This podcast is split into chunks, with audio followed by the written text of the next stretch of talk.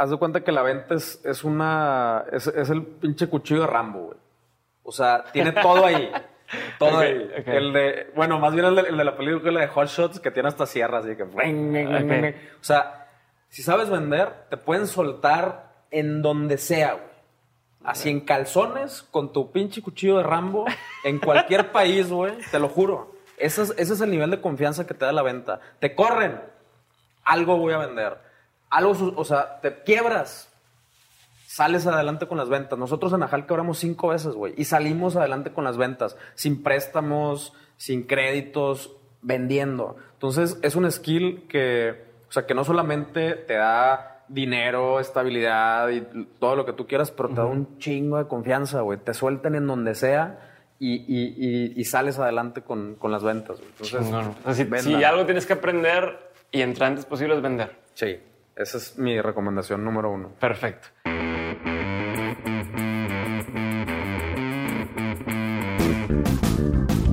Hola a todos, mi nombre es Diego Barrazas y como ya lo saben, esto es un episodio más de Dementes, el podcast donde mi trabajo es tener conversaciones con aquellos que están retando el status quo sin importar la industria en la que se encuentran.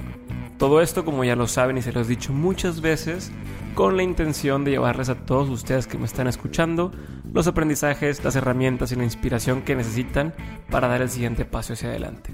El día de hoy tengo el gustazo de presentarles a Pancho Mendiola.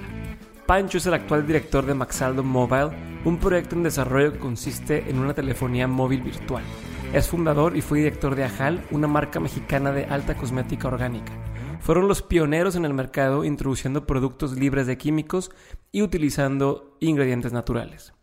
Actualmente, Pancho trabaja o se describe como growth hacker, un término en inglés que describe a las personas que se dedican a inventar, operar y desarrollar sistemas para crecer las empresas de manera exponencial y automatizada, y ayuda a empresas de distintas áreas a crecer sus ventas en línea de forma acelerada, pues además de ser experto en growth hacking, es experto y partner en Shopify para Latinoamérica y PayPal.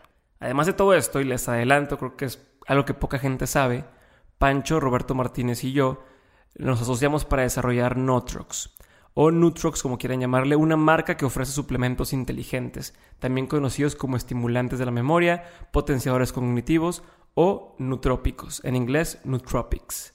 Básicamente son suplementos naturales que te ayudan a dormir mejor en la noche y a ser más productivo y creativo en el día, todo sin producir efectos secundarios ni dependencia. Y aprovechando que ya me aventé todo el comercial, los invito a que entren a notrox.com, N-O-O-T-R-O-X.com, y que utilicen el código de mentes. De esta manera obtendrán un descuento del 10% en su compra, y si compran tanto REST, que es para descansar, y Hack, para el desempeño cognitivo, tienen además del precio más bajo, el envío gratuito. Así que hasta aquí mi comercial. Recuerden, entran a nootrox.com, notrox.com y escogen el producto que más les guste. Y ahora sí, los dejo con el episodio de Pancho Mendiola. Y ojo, si ustedes tienen o quieren poner una tienda en línea, saquen papel y lápiz y empiezan a apuntar porque este episodio está lleno de buenos consejos.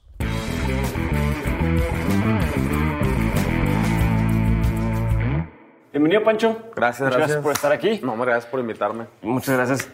Ahorita eres considerado como en México y, y, pues Latinoamérica o, o hispano, países hispanohablantes como uno de los referentes o un experto, porque no es, no sé qué tan pegarle el mamón, Muy mal, ese, pero muy mamón, un experto muy en, en- el tema de comercio en línea. güey. Te tocó batallar cuando desde que qué es eso y, y no hay nada en español y no hay plataformas y a la apertura apenas de Shopify cuando llegó a, a Latinoamérica, etcétera. Entonces te, te has vuelto este referente en el tema del e-commerce, eh, embajador de, de Shopify en toda Latinoamérica y demás.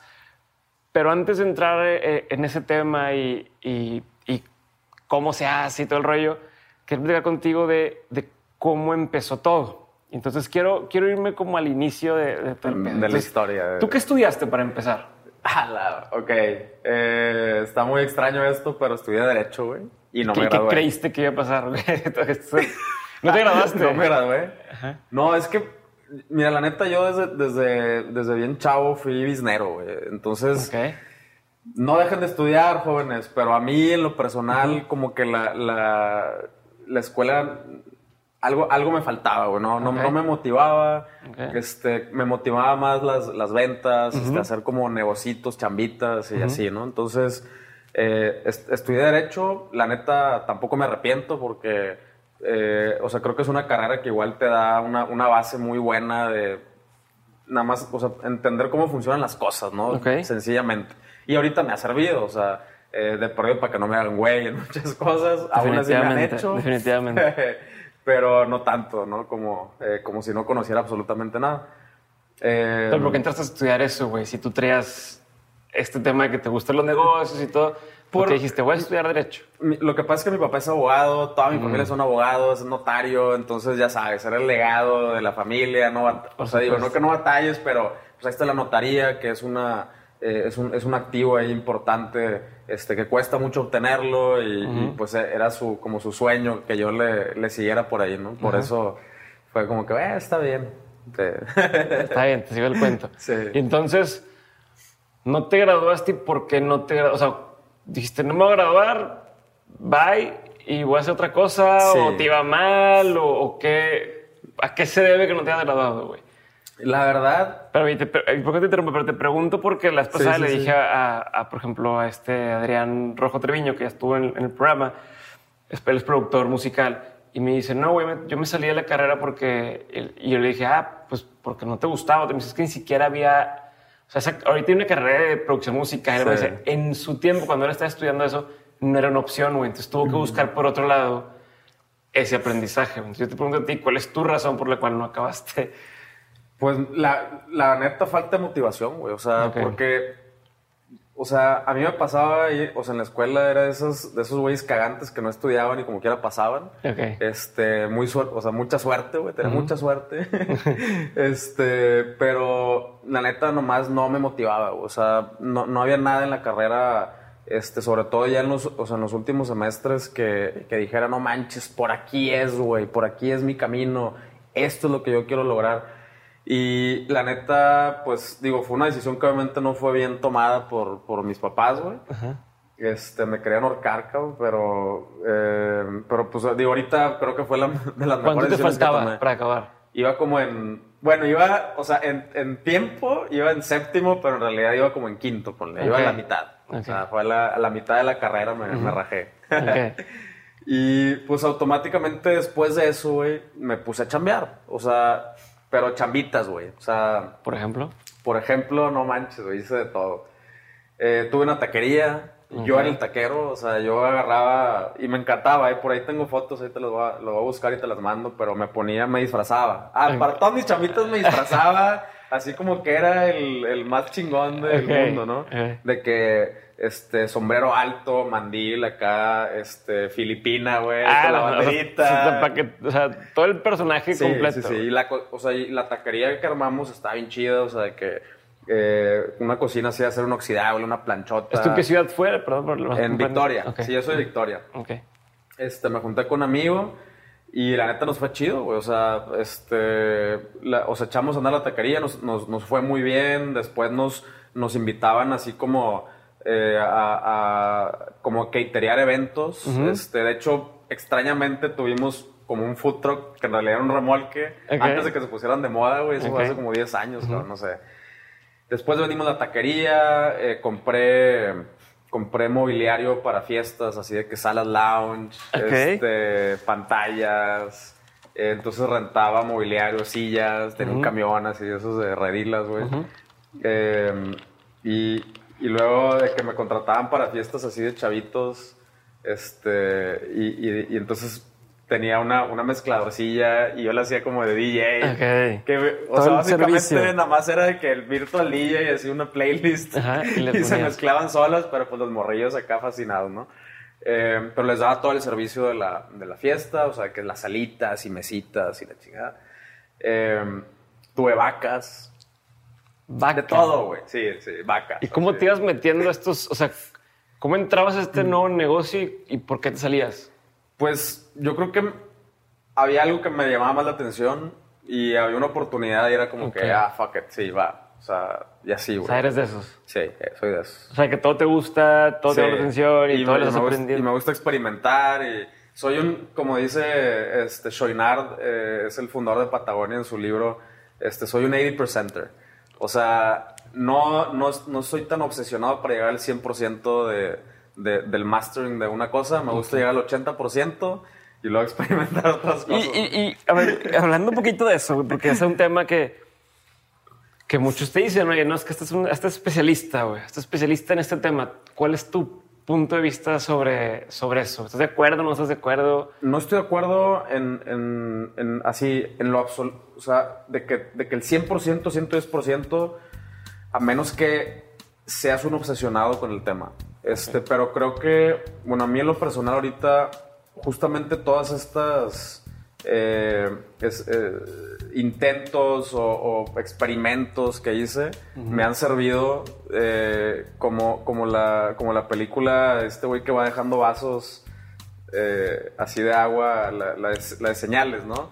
Y que Ajá. de repente llega el pinche marciano y, y, y, ah, pues es que los vasos sirvieron para derrotarlo. Entonces, de alguna manera, el, el, el hecho. Ah, también fui instructor de buceo. Ok. Este, y entonces, ca, cada, cada tipo de chamba, güey, te deja un skill bien distinto, güey. Eh, por ejemplo, a mí el, el, el, hecho de ser instructor de buceo, me, ahorita me ayudó mucho a leer a la gente. Okay. O sea, y a tener un contacto, porque en el buceo, como no puedes hablar, este, y, y estás con tus alumnos abajo del agua, todo el, toda la, la, interacción es a través de señas y a través del contacto visual. Ellos, porque ni siquiera tanto las, las expresiones, porque están casi todos tapados de la cara. Aquí y traes el regulador aquí. Este, básicamente son los ojos, güey. O sea, con los ojos dices, te dicen todo. Te, te, das cuenta si están paniqueados, si te están poniendo tensión. Este, o sea, su, su, su, su velocidad a la que se mueven, qué tan abiertos están los ojos. Y, y, y, eso te ayuda a leer a la, a la banda, güey. O sea, okay. este, y en las ventas eso es importantísimo. O sea, o sea, solo que de ahí has trasladado a las demás áreas. Sí, es como sí, que sí. todas poco a poco alimentan. Sí, o sea, a, a, final de cuentas, con cada una son diferentes formas de vender, eh, diferentes formas de cobrar. Entonces, eh, siento que te van enriqueciendo. Por ejemplo, creo que eso es en lo que ahorita la gente ve el valor en mí, en mis, o sea, mis clientes ven el valor en mí, eh, porque, justamente porque no soy un programador, güey. Y mi especialidad no es la programación. Sé hacer tiendas en línea, pero sé vender. O sea, y he vendido vacas, y he vendido jabones, güey, y he vendido buceo, y he vendido casi cualquier cosa que te imagines.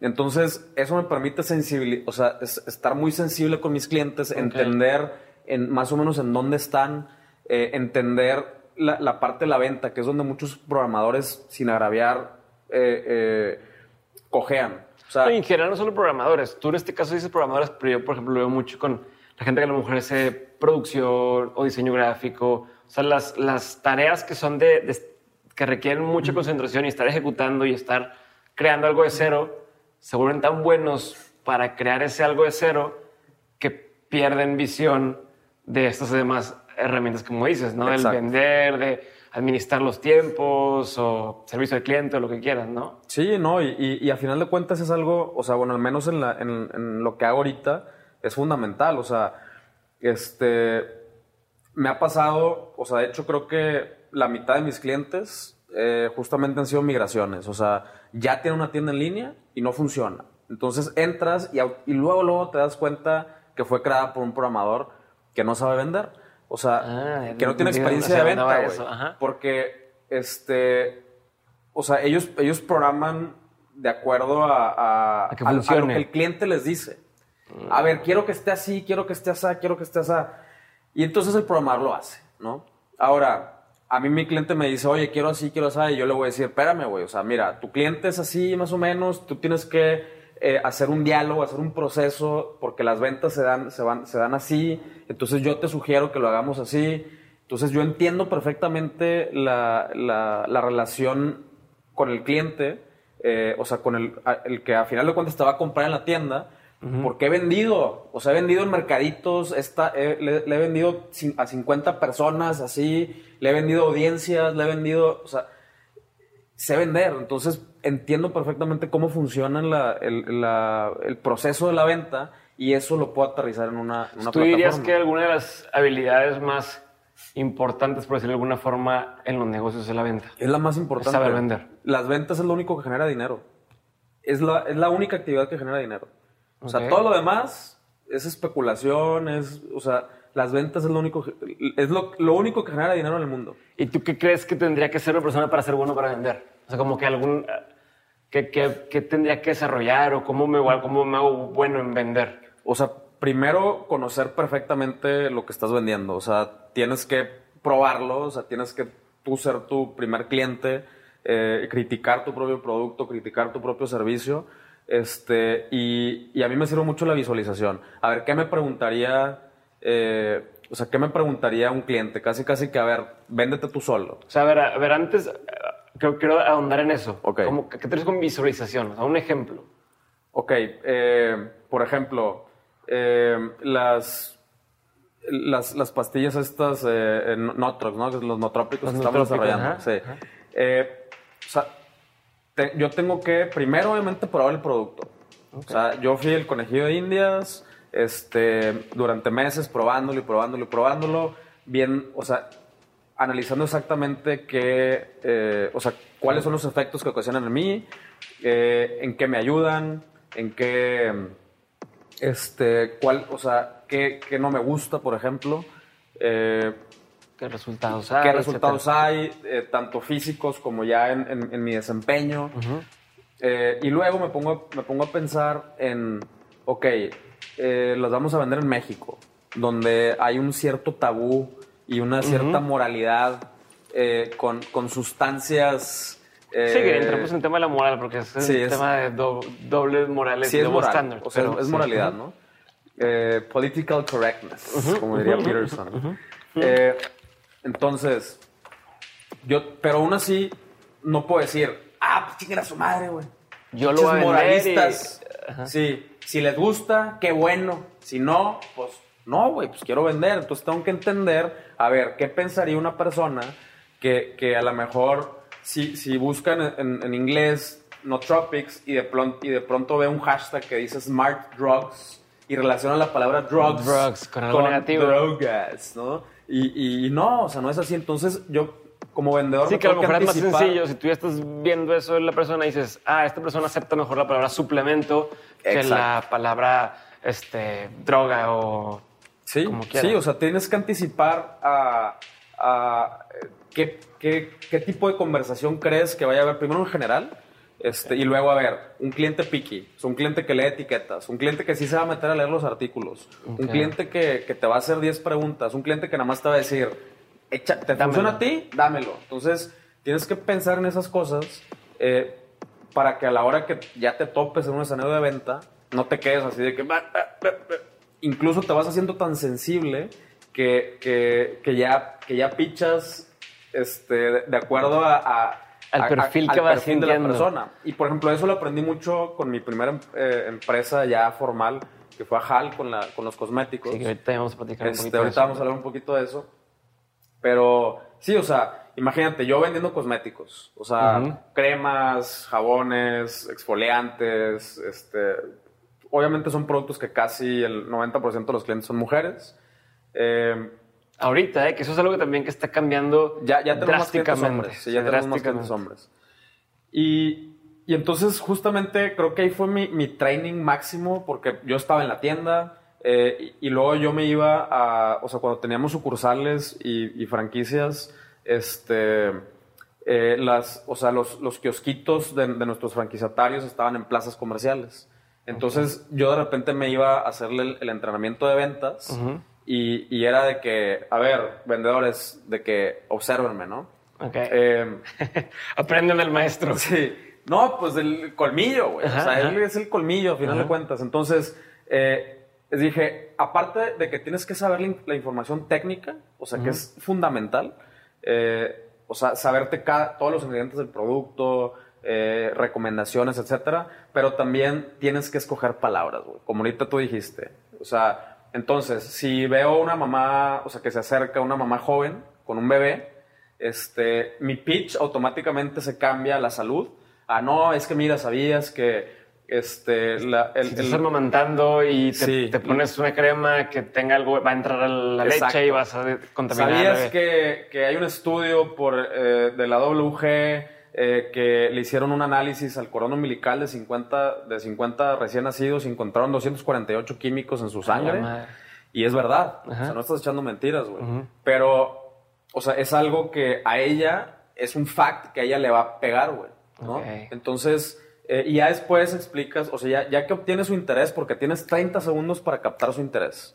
Este, ya que tienes su interés, ahora sí ya te puedes explayar un poquito en los ingredientes y en los beneficios y todo, pero eh, tienes que captar ese, ese interés. Y luego, no sé, ves una señora eh, de, de entre 50 y 60 años con joyas, una bolsota, ¿sabes? Entonces, pum, cambias el pitch. Este, sí, pues lo que pasa es que nosotros eh, somos la única marca que traemos estos ingredientes exclusivos a México que vienen de África, son ingredientes muy, muy exóticos. Eh, y, el- es Ajá. así como que... ¡ah! O sea, y yo no los conozco. O sea, ¿qué está pasando, güey? O sea, Ok, ¿sabes? ok. Entonces, le cambias, le cambias el pitch, a veces le das por el lado de facts, a veces le das por un poquito por el lado del ego. O te Eh, vas por el lado de lo natural, ¿no? De decir, oye, pues que este es producto natural o... Exacto, o sea, depende- ves una persona vestida acá de, eh, con ropa orgánica, o sea, por no decir un hippie, Ajá. o sea, y, y- y cambias, el, cambias el discurso. Entonces, pero a final de cuentas esto solamente funciona para captar la atención. Ya después la venta, sí es importante, o sea, conocer tu producto a la perfección y que, y que aparte lo creas y que, y que digas la neta, güey. Entonces aquí llevamos el tema de conocer tu producto a la perfección, eh, visualizar como los tipos de cliente que dices y tal, ir cambiando el pitch o- Sí. o, alinear lo que vas a decir. Porque alguien dice, oye, es que ten tu... Esto es algo que, que siempre escucho y a mí me surra que lo digan porque no, no soy tan de acuerdo con eso. Es el, el elevator pitch. Ten tu pitch de un minuto súper, súper, súper establecido. Yo creo que, que tienes ciertas cosas que sabes que vas a decir, pero justamente siempre va cambiando de acuerdo a la persona, ¿no? Al, digo, al menos es lo que, lo que yo creo que no estés de acuerdo con eso, ¿no? Pero siempre lo vas puliendo y no es que tengas algo, a canned phrase. No sé qué opinas tú. Yo, o sea, yo creo que un buen vendedor no ti- tiene que, o sea, sí, sí mantener un core de, Ajá, de claro. los puntos clave que, que tienes que decir, este, pero el, el speech siempre, o sea, siempre tiene que ir, se tiene que adaptar a, la audiencia, eh, que, y creo que lo, lo hemos aplicado en las redes sociales, ¿no? O sea, Ajá. este, o sea, una, una, una cosa masiva, un mensaje masivo, eh, no, no va a tener el mismo engagement que si partes tu comunicación a, a- a segmentos muy específicos y hablándoles específicamente a cada uno, en su tono y en su forma. Y eso es mucho más efectivo que aventar un pinche post ahí. O sea, Un panorámico, Va a güey. llegar, va a llegar, es un escopetazo, va a llegar a mucha gente, pero no vas a tener engagement. Y, y, y- y la gente no, no le vas a llamar la atención. O sea, no va a ser así como, ay, y güey. ahorita la gente se deja llevar por, o sea, muchas empresas se dejan llevar por, oye, tuvo un alcance, este, o sea, Facebook me tuvo un reach, un alcance de un millón de personas. Sí. Y dices, pues sí, güey, llegaste a un millón de personas, pero ¿y eso en qué se traduce, no? Vanity Es- Metrics, se llaman Ajá, Vanity ¿Y Metrics. eso, ¿Y eso en qué se traduce? ¿Qué significa? ¿Cuánta gente de eso te quiere comprar? ¿Cuánta de esa gente siquiera le importa tu mensaje? Porque igual a veces hasta la cagas y hay gente que al revés, que a lo mejor pensaba bien de ti, le llegó ese mensaje y dice, ah, qué hueá con esta empresa. Y ya te empinaste. Y no, Sí. lo, no lo sabes medir.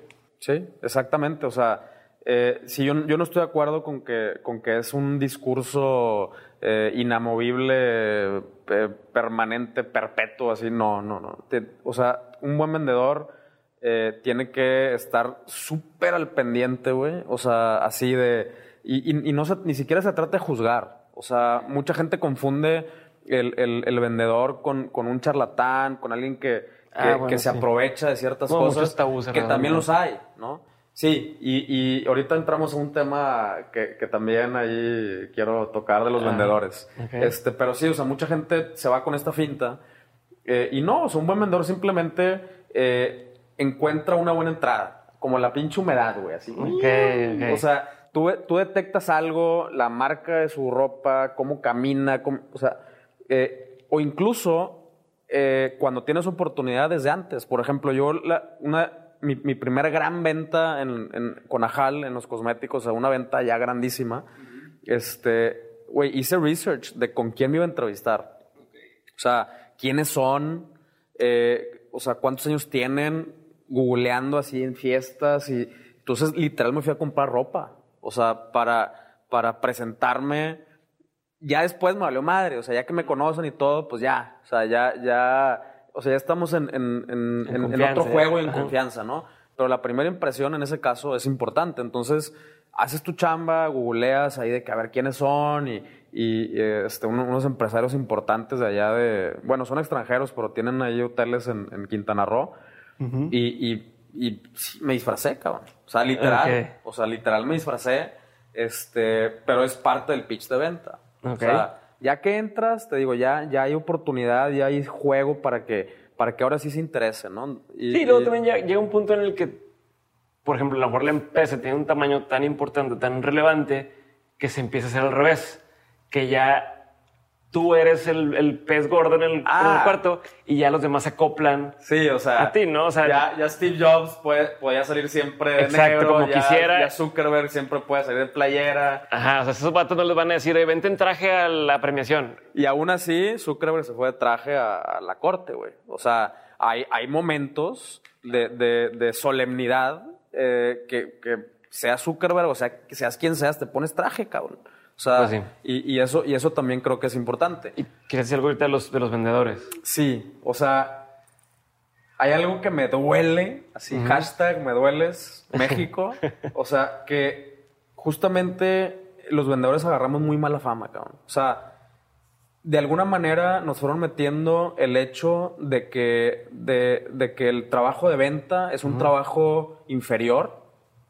Este- Manipulador, como... De- deja tú eso, simplemente es inferior. Nos pusieron, nos pusieron como white collars con su maletín, tocando puerta en puerta, siempre, o sea, siempre pelándosela para, para sacar la venta del día y para mantener a su familia como, como Al Bundy, güey. o sea, sí, sí, haz de sí. cuenta que nos, haz de cuenta, vendedor igual a Al Bundy, así de que zapatos y nunca me alcanza y, y siempre estoy haciendo corajes y con mi corbatita y mi camisita blanca. O sea, así nos pintaron al, al- al Ok. vendedor. Entonces, de pronto, qué oso ser vendedor. Ah, entonces, ¿qué eres? Emprendedor. Ah, cabrón. A ver, explícame, emprendedor.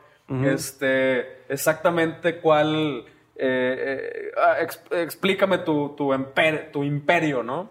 Que, ya tuvis- que ya pudiste salirte de ese trabajo tan denigrante que es las ventas, ¿no? No, pues tengo, estoy haciendo una plataforma. y- ah, la estás haciendo apenas, sí. Ok. O sea, no has vendido ninguna, ni- o sea, ningún usuario. No. Ah, ok. ¿Y cuántos son? Este, ¿y ¿Cuál es tu rol en la empresa? No, pues soy el CEO. Ah, fíjate, qué interesante. Y, y tu compañero aquí, él es el COO. Ah, chido. O sea, Ajá. aquí tengo las dos grandes personalidades de la empresa. empresa. Eh, y, y- y cuántos son en la empresa, su equipo? No, pues nada más nosotros dos. Ajá. Ay, cabrón. A ver, exactamente quién diriges, güey. O sea, sí, sí, eres el CEO de qué? ¿De qué? ¿Eres el vendedor y eres el programador? ¿O eres el vendedor y eres el diseñador? ¿O eres, o sea, pero no sé por qué nos da, nos da tanta pena vender, cabrón. Nos, nos met- o sea, nos pusieron, te digo, como que, como que es algo que, que nada más la clase media baja hace.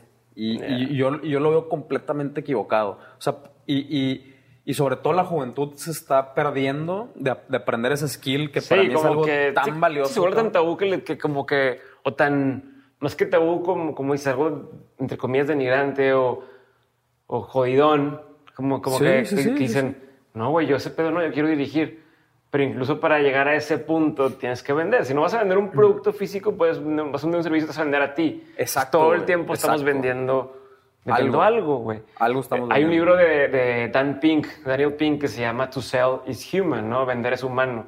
Que por cierto, si tienen chance de ahí, que lo lean, güey. No sé si lo digo tú. No, no lo Pero habla, habla mucho de ese tema y de, de rompe con estos este, estigmas hacia, el- hacia el tema de, de vender. A mí, a mí la verdad, o sea, así como ya para cerrar el tema de la venta, es...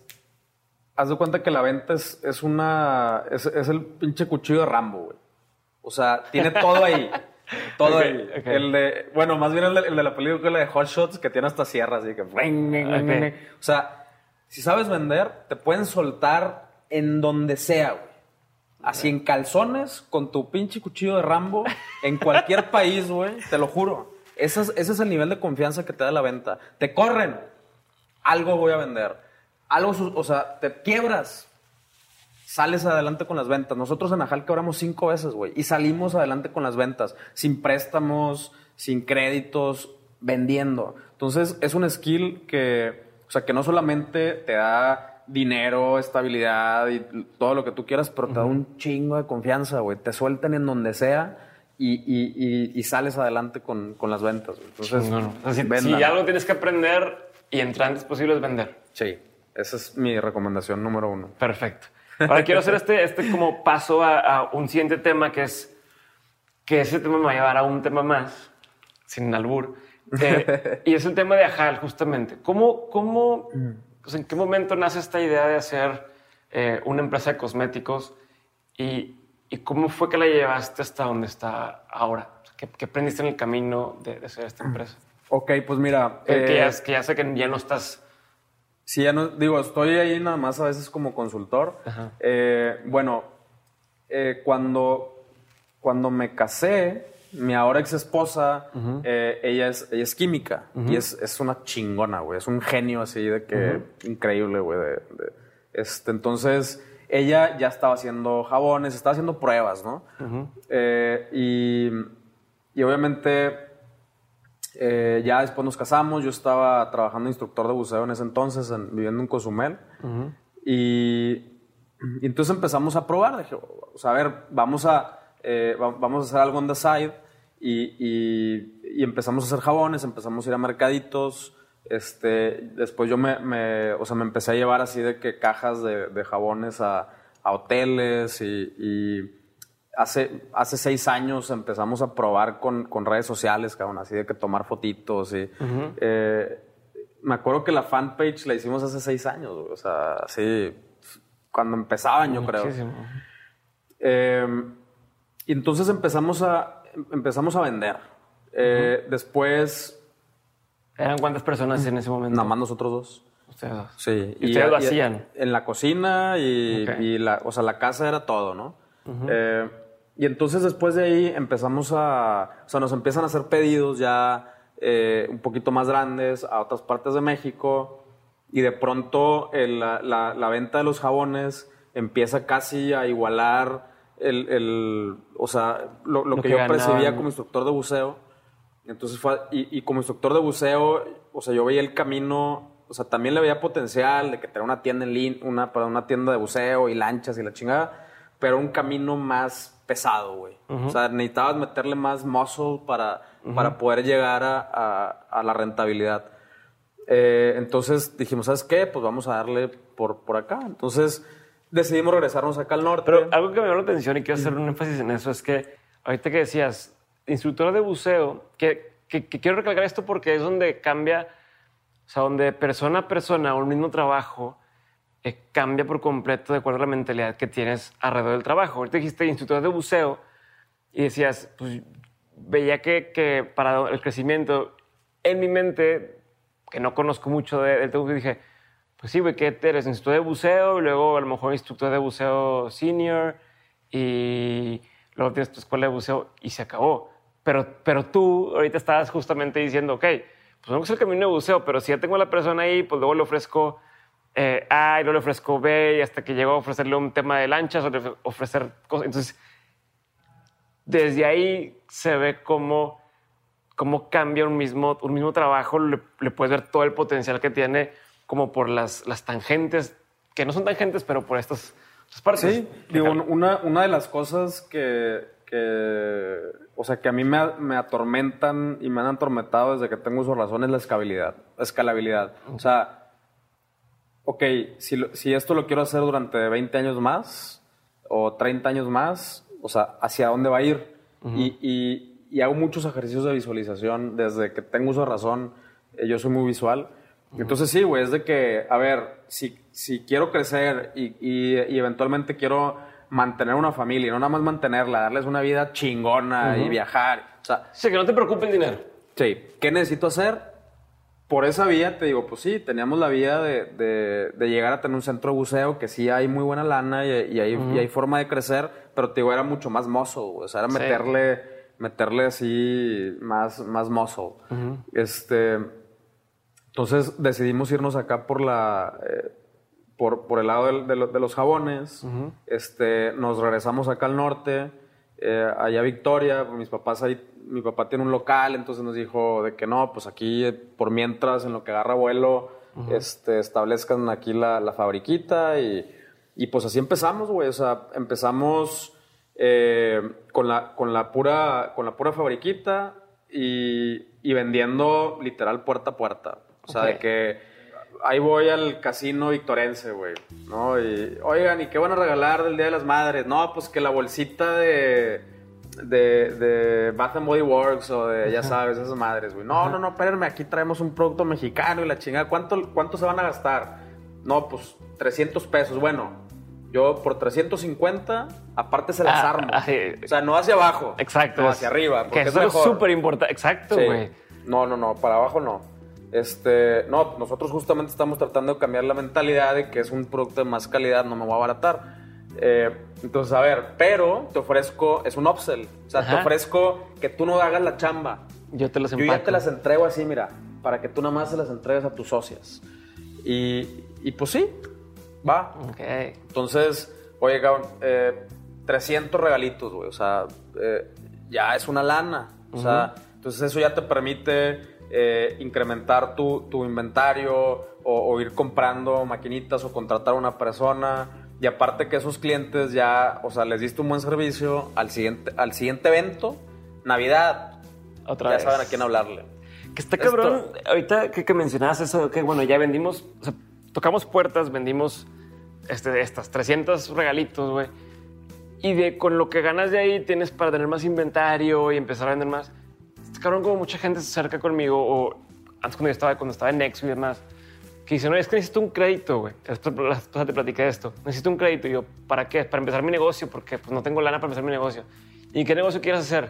Pues quiero vender cupcakes o pastelitos, güey. Y dices, pero ¿para qué necesitas un crédito? Es que para una cocina y Digo, güey, no, no, como que no ven el tema de decir, ok, ¿por qué no mejor te compras una caja de, de harina, lo que sea, haces tus quequitos, haces 10 cupcakes, vendes esos 10, haces 20 cupcakes, vendes esos 20, te cansa para hacer 50 o para contratar ya a una persona que te ayude y así vas, vas creciéndolo, ¿no? Como que nos han metido tanto la cabeza el tema de necesitas capital desde el principio, necesitas lana desde el principio para poder empezar algo que, que la gente se congela desde antes y, y lo peor es eso, que ni siquiera dicen, bueno, déjame salgo a vender.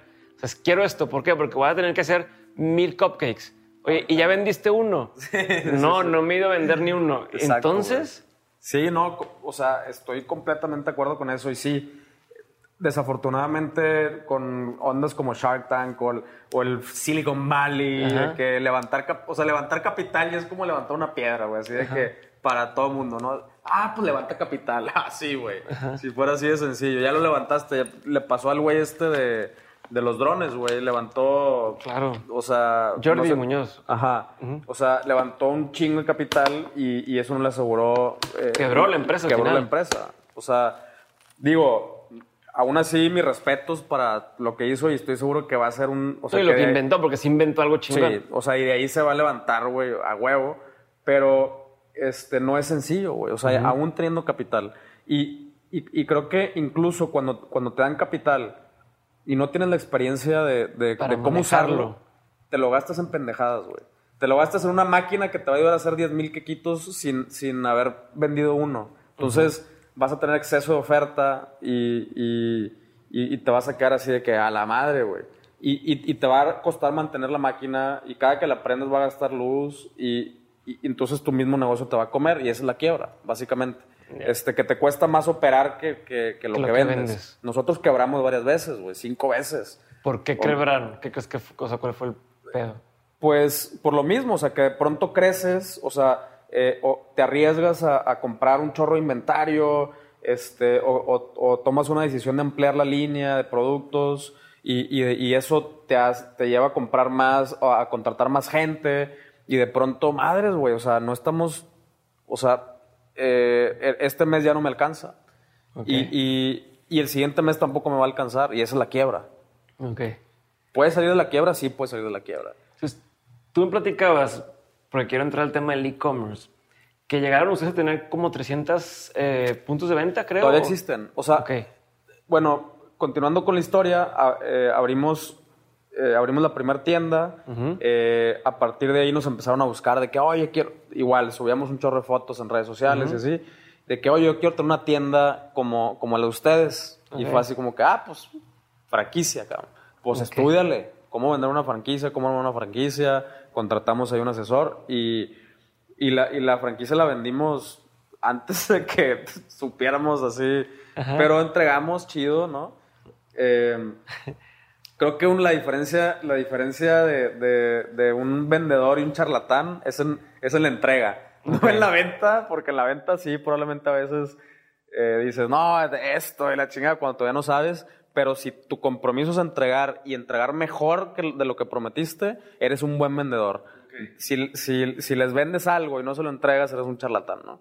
Hay muchas veces cuando, cuando ofreces, a lo mejor no tienes la respuesta del momento, pero sabes que tienes la capacidad de encontrar De- la de- respuesta. o sea, exacto, exacto. tienes los recursos. No, Exacto. no, no, no es así como Sí. estoy vendiendo aire y luego voy a averiguar a ver si es posible o A no. ver si se puede, ¿no? Exacto. Sí, exactamente. Entonces, bueno, abrimos esa tienda, empezamos a abrir sucursales y, y a final de cuentas, eh, ya- no sé, llegamos a tener 10 sucursales en, en- en varias partes de México y la, la operación era muy complicada, muy pesada, desplazábamos mucho volumen de, de producto, sí entraba lana, pero quedaba muy poquito si es que quedaba, ¿no?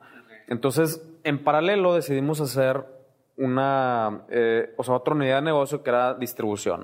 O sea, venderle a eh, tienditas orgánicas, boutiques, estéticas, eh, Todo lo que o incluso que personas que, que quisieran comprar el producto e ir a mercaditos ahí locales y, y así, ¿no? Entonces, eh, si llegamos a tener un número ya como de 300 distribuidoras, eh, ahorita más o menos creo que ah, debe de haber más, la verdad ahorita no sé, no, no sé la cifra exacta, pero justamente la, también esta unidad de negocio, o sea, requería más chamba, güey. O sea, y en ese entonces era, imagínate, yo creo que Google apenas eh, eh, estaba haciendo así como sus pininos. Ujú. Entonces era Excel para allá, Excel para acá, CRM, cobrar, envíos, o sea, Excel. tema de logística súper complicado. 1.1.1.3. Final guion bajo final guion bajo este es el Sí, bueno este, guion sí, bajo de ya. verdad, te lo juro. Este, y multiplicado por 300 personas, ¿no? Entonces era un- la logística era muy complicada, había muchos errores. Eh, entonces, de hecho, una de la- uno de los motivos que yo me empecé a interesar por el comercio electrónico, que, que también mucha gente piensa que luego, luego puedes vender, o sea, que nada más sirve para vender en línea al, al cliente final. eh, yo lo busqué justamente para resolver ese problema. O sea, ¿cómo hago que las 300, que esta unidad de negocios que ya está funcionando, que ya me está dejando dinero, que sí me deja más que las sucursales, Ok. este, porque los márgenes estaban un poquito más amplios, ¿cómo le hago para hacerlo más eficiente? ¿Cómo le hago para que esas 300 personas se surtan solas y que el sistema se encargue de todas esas variantes de precios, de envío, de esto, del otro, de mínimos de consumo y, y- y- y hacerlo una vez? Entonces ahí también tengo unas fotos así, güey. Muchos pizarrones, rentamos un lugar así, imagínate todas esas ventanas llenas, güey, así de ifs, si esto, si esto, si esto, si esto, y consumos y rayas y puta, un desmadre. Armamos un modelito eh, y, y fue donde, donde empecé con Shopify. O sea, Shopify justamente me permitió a mí, sin saber programar, sin saber escribir una línea de código, armar una plataforma que pudiera eh, darle el servicio a estas distribuidoras y, y ponerle, o sea, colocarles en una, en una lista de precios de acuerdo a sus historiales de consumo, eh, llevar un, un récord de, de- de sus consumos, que, el- el- el- lo- que los envíos sean traqueables, este, manejar un solo inventario, o sea, entonces imagínate que esa carga que se le echaban eh, tres, cuatro personas, ya entre llamadas y correos, Ajá. de pronto le hace un sistema, así, solita. Entonces nos libera, nos libera un chorro de chamba sin que dejemos de, de vender para enfocarnos a vender al cliente final.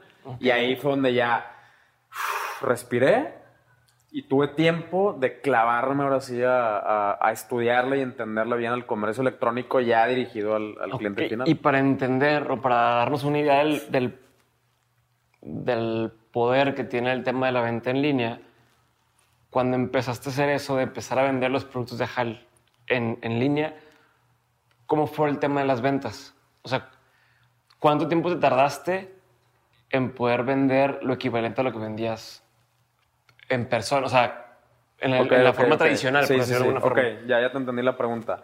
Pues mira, eh, después Y de... te la pregunto porque hay mucha gente que dice, oye, pues es que yo tengo mi, mi tienda física y pues sí, en línea lo hago, pero como que lo ven como un...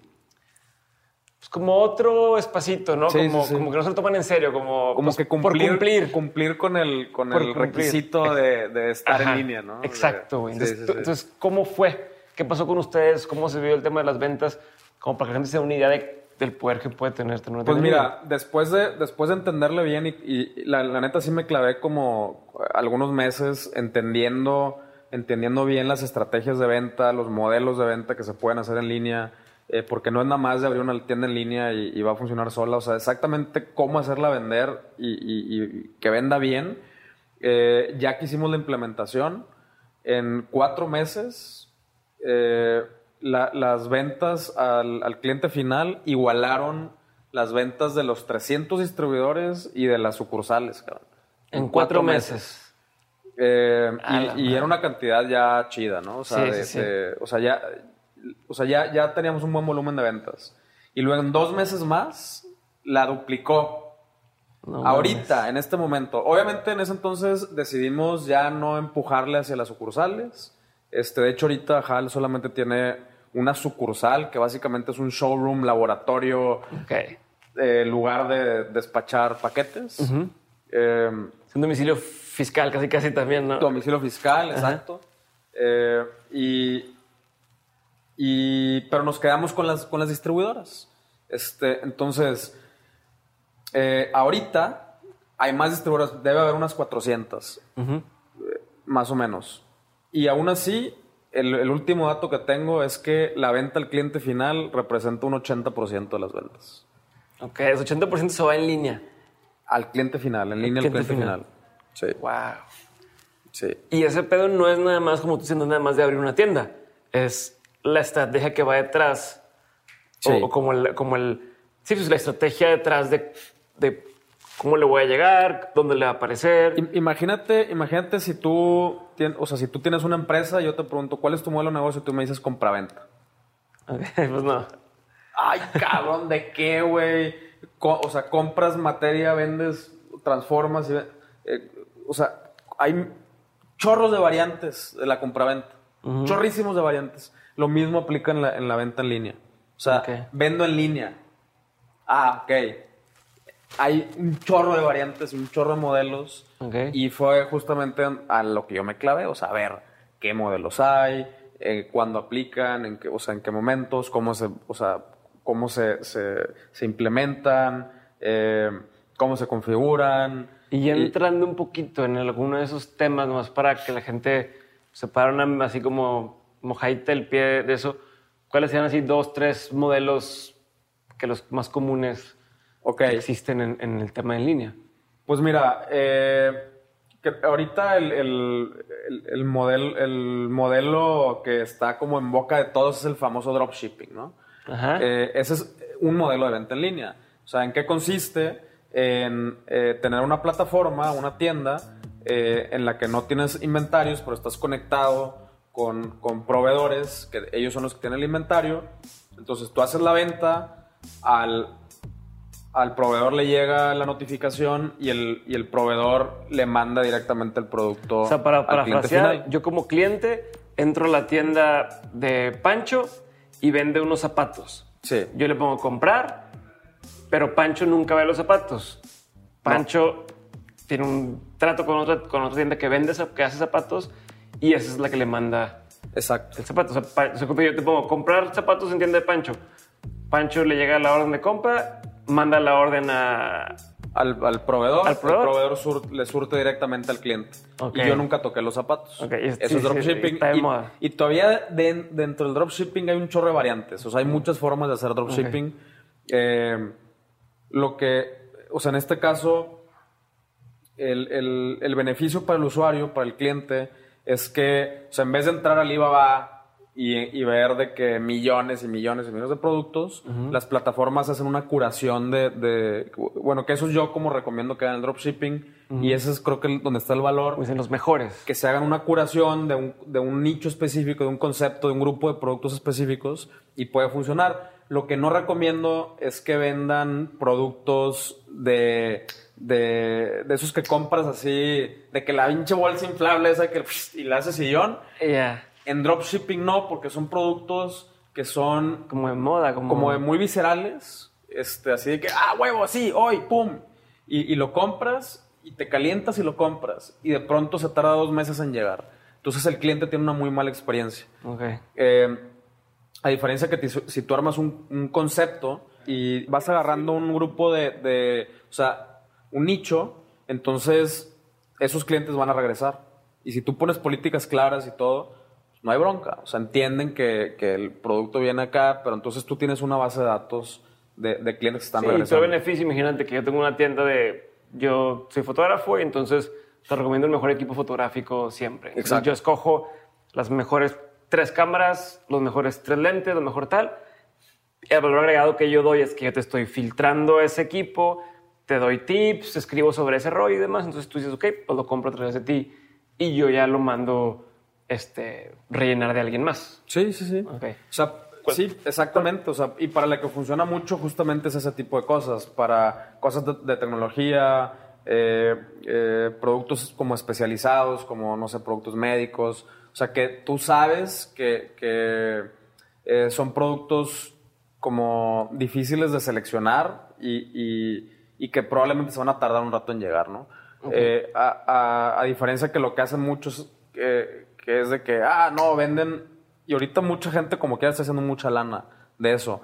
El problema es que pues, a mí en lo personal no me gusta. Habrá, habrá gente que sí tiene ese perfil que, que, básicamente te haces de lana un ratito, pero después tienes que volver a hacer ese esfuerzo con otro producto y con otra base de clientes porque esos ya no te van a volver a comprar y luego otra vez hacer ese esfuerzo. Yo soy más de, de las cosas a fuego lento y largo plazo. Entonces, eh, o sea, a mí, a mí me convence más el hecho de hacer, hacer audiencias, hacer bases de datos, eh, tener clientes felices que estén regresando y regresando y regresando, ¿no? Pero bueno, el dropshipping ahorita incluso lo puedes hacer con Amazon, lo puedes hacer este, con Alibaba, hay, ya hay una serie de, de, de- de integraciones con Shopify que literal nada más las conectas y te muestran un catálogo. Ok. ¿Cuál sería alguno ot- otro modelo? Eh, otro modelo, bueno, pues es la, la, la- la venta directa, bueno, el eh, business to consumer, que, que es eh, venderle al cliente final. Ajá. Business to business, o sea, vender a mayoreo. Incluso dentro de la misma plataforma puedes tener varias, Ok. o sea, varios modelos, que es lo que hacemos nosotros. O sea, en la misma plataforma, eh, de acuerdo al, al- al perfil del, del- del cliente, porque yo lo- o sea, tengo la base de datos y, y- y entonces cuando hacen login, el sistema dice, ah, ok, esta es distribuidora, le cambia el contexto de la página, le cambia precios, le da acceso a ciertas áreas, a otras áreas no. Eh, entonces ahí tienes eh, venta al cliente final. Ahora, la venta al cliente final se puede dividir en varios tipos de, de venta también. Eh, ve- venta por suscripción.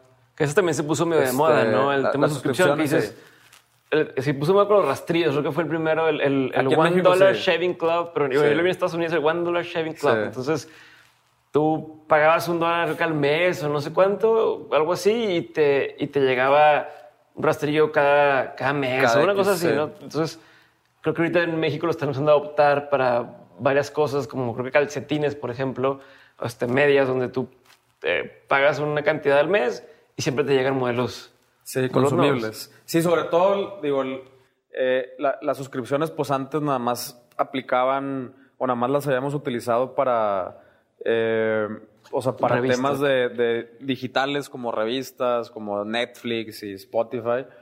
Pero pues ahorita con los consumibles también se aplica, ¿no? Y, y justamente la tecnología te ayuda a gestionar eh, una, una gran base de datos de suscriptores eh, y no andar a ver si pasó la tarjeta de Juanita, o sea, no, el sistema se encarga de que si no pasó, ella le manda un correo, eh, si sí pasó, se programa la orden y le llega. Entonces, Ok. la tecnología ya te permite eh, justamente eh, migrar este modelo al, a- incluso a los productos físicos. Pero bueno, puedes vender cosas de mayoreo, o sea, puedes hacer un tipo Sams, eh, súrtete aquí, cabrón, de X cosas, bisutería, de, de zapatos, o sea, puedes venderle eh, al mayor, de mayoreo y de mayoreo también a diferentes estrategias. Eh, ¿Qué quieres? ¿Que compren en volumen muchos artículos diferentes o quieres que compren muchos de uno solo? Y entonces tú puedes armar la plataforma de acuerdo a, a- a- a ese modelo, ¿no? Ok. Eh, y pues sí, y te iba a preguntar, ¿cuáles serían, por ejemplo, algunas razones? Me imagino que hay mucha gente que está con que, oye, pues quiero empezar, pero no sé si me conviene o no me animo. O sea, ¿Qué serían como así dos, tres cosas que, o tres razones por las cuales me convendría abrir algo en línea? Por, ok. em, Pues- Convénceme de ok. querer abrir mi tienda en línea. pues una, eh, creo que para allá va todo. O sea, eh, digo, no quiere decir que absolutamente todo lo vas a comprar eh, en, en- en una, en una tienda en línea, pero en cinco años eh, ya, ya el- la- o sea, incluso la, la compra offline va a estar de alguna manera integrada con la, con la compra online. Ok. Este, o sea, tú vas a llegar a una tienda y, y- y vas a hacer checkout tú solo o vas a- a ver ropa y le vas a picar. Que ya empieza a pasar en algunos Ya lugares. empieza a pasar, exactamente. O sea, pero lo vamos a ver ya más aplicado. O sea, Ok. eh, y entonces, trépate. O sea, empieza a O entender. sea, es un buen momento. es un buen momento para empezar a entender las reglas, cómo funcionan las bases de datos, cómo, o sea, eh, cómo puedes lograr que un cliente se quede contigo, te compre varias veces, empezar a entender esas métricas que, este, que se lleva un rato. O sea, yo, yo siempre empiezo, eh, por ejemplo, con una tienda en línea, siempre recomiendo que se aprendan las primeras cuatro métricas del comercio electrónico. A ver. Eh, una, número de visitantes. No, tienes un número bajo de visitantes. ¿Qué es un número bajo para mí? Eh, por debajo de 100 visitas diarias. Es un Ok. número bajo. O sea, de al menos 100 visitas diarias estás Estás empezando. empezando. Sí, o sea, Menos de eso estás no existes. menos de eso, probablemente no estés vendiendo. Porque, la siguiente métrica es el porcentaje de conversión. Y, Ok. y el- y la, la métrica universal de, de conversión en toda todas las industrias del comercio electrónico es el 1%. Entonces, 100 visitantes al día te asegura por lo menos una venta al día. Si tienes una, si cumples con los requisitos de la segunda métrica. Ajá. Entonces, primera métrica, no estás ahí, ¿qué necesitas? Captación. Mejora tu estrategia de comunicación, revisa bien tus call to actions eh, y, y- y- y todo tiene que ver con captar a la gente ah, y que pisen tu tienda en línea. Eh, segunda métrica es el porcentaje de conversión. De esas personas que ya llegaron, ¿cuántas están comprando? La media, te digo, la media universal es el 1%. He visto páginas del 7, eh, que tienen el 7. Las aerolíneas probablemente tengan un porcentaje de conversión mucho más bajo, pero pues, tienen miles y miles de Sí, visitas. ya cambia también el precio Cambia también y todo. el precio y, todo. Eh, pero la media es esa, la media es el 1%. Entonces, si estás por debajo del 1% y estás en una industria de alguna Popular. manera tradicional, eh, que también hay herramientas para hacer benchmark, eh, entonces el problema puede estar en, en tu misma plataforma, en la, en la experiencia del usuario, en, en el UX. Sí, la Eh, navegación. que la navegación, tu página no está clara, no tienes buenas fotos, no tiene buena descripción, la gente no encuentra el carrito, no encuentra el Sí, no, checkout. algo- expertos para eso son los cabrones de Amazon, que me meto y ya me recomiendan lo que ya sé que yo quiero comprar y luego es nada más One compra click. con un solo clic. Sí. De chinga tu madre. Este, sí. Sí, sí, sí. O sea, entonces su Te conversión. la hacen fácil su para que conversión la es altísima, güey. Eh, exacto. Y el tercer, el tercer Eh, tercer métrica. Bueno, si tienes un problema con tu ex, eh, con, con, con esa con la conversión, enfócate en tu plataforma. que cumpla con, los, con las buenas prácticas del comercio electrónico. Eh, googlealo y ahí te sale una lista de qué es lo que tiene que eh, tener tu página para cumplir con estos requisitos. Y ya con eso tienes una muy buena, una buena referencia de qué es una buena página de venta. ¿no? Eh, la tercera, promedio de ticket. Promedio de ticket. Promedio de ticket. O sea, suponiendo que, que tienes varios productos. Esta es una fórmula personal. No me hagan caso en todo lo que, lo que digo tampoco. Todo lo pero- que le diga, investiguenlo. Sí, investiguenlo, por favor. Eh, pero bueno, en- a mí lo que me ha funcionado y lo que me ha funcionado con mis clientes es el promedio de todos tus productos, o sea, del precio de todos tus productos por dos. Ese es un buen promedio de ticket. ¿Por O sea, qué? O sea, a ver, si todos valen... Si todos Se- valen... Si viene algo para las matemáticas, y Ok, siempre lo ok. así. Entonces, tradúcemelo al español, Ok, güey. suponiendo que tienes 10 productos este, y, y fluctúan entre, entre 200 pesos y 2 mil pesos. O sea, el promedio de esos productos es de mil pesos. Ok. Entonces, un buen promedio de ticket es ese promedio por dos, O sea, dos mil pesos. dos mil pesos. O sea, si yo vendo eh, dos mil pesos el ticket, o sea, que cada persona que entra gasta alrededor de dos mil pesos, Estás bien chido. Está si estás por bien. debajo de eso, te faltan estrategias. O sea, quiere decir que las personas o están comprando los productos más baratos ok. eh, o, o, o se están llevando el, el producto a precio promedio, pero nada más se están llevando uno. Uno. En, en, en Amazon, normalmente, ¿qué, qué es lo que hacen abajito? Oye, Ah, güey. más gente se ha llevado este y este, ¿o cuál? Sí, o el que te dicen, si llevas la, la- la cámara Canon, te ponen atrás, abajo, lleva la batería y Ah, lleva... sí, te, te suman. Y, y aparte te dan un descuento y dices tú, ah, pues sí, güey, pues voy a aprovechar. Como quiera voy a tres. necesitar la cámara y como quiera voy a necesitar las pilas y voy a necesitar no sé qué. Como tal. quiera lo voy a necesitar.